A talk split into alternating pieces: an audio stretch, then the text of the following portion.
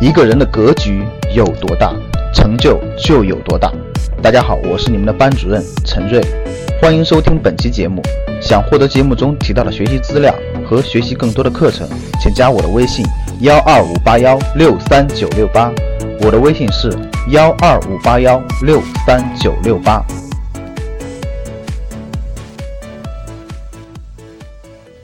最近呢，投资市场下跌，之前投资者追捧的 A 股、白马股跌幅居前，港股呢也有所回调，许多投资者亏损了七八个甚至十个百分点。但是在我看来，对于以长期价值投资为核心理念的投资者来说呢，这种亏损是必须付出的代价。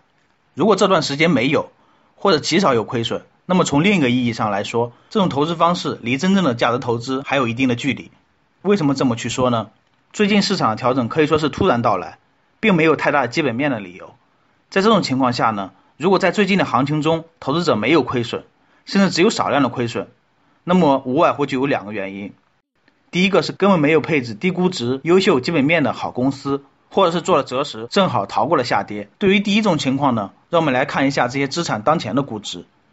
截止到今天，按彭博以指数成分权重法计算的口径，在 A 股蓝筹指数中，中证一百的指数市盈率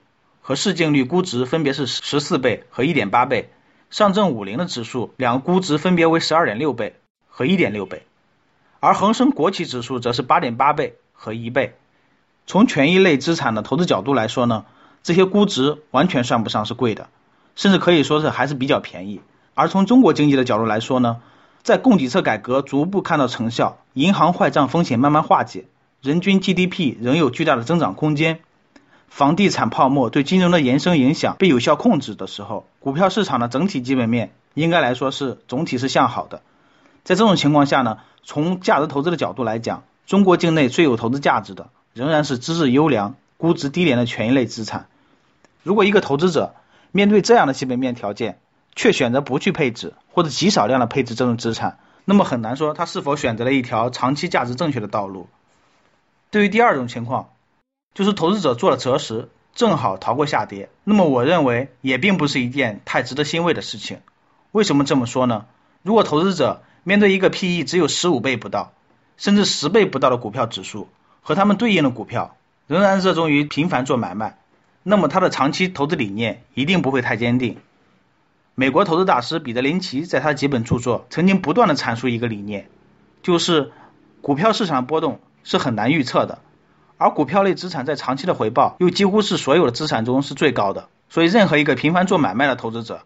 哪怕他神奇的躲过了多次大跌，最后他还是比不过那些抱有长期投资理念并且选择了正确标的的投资者。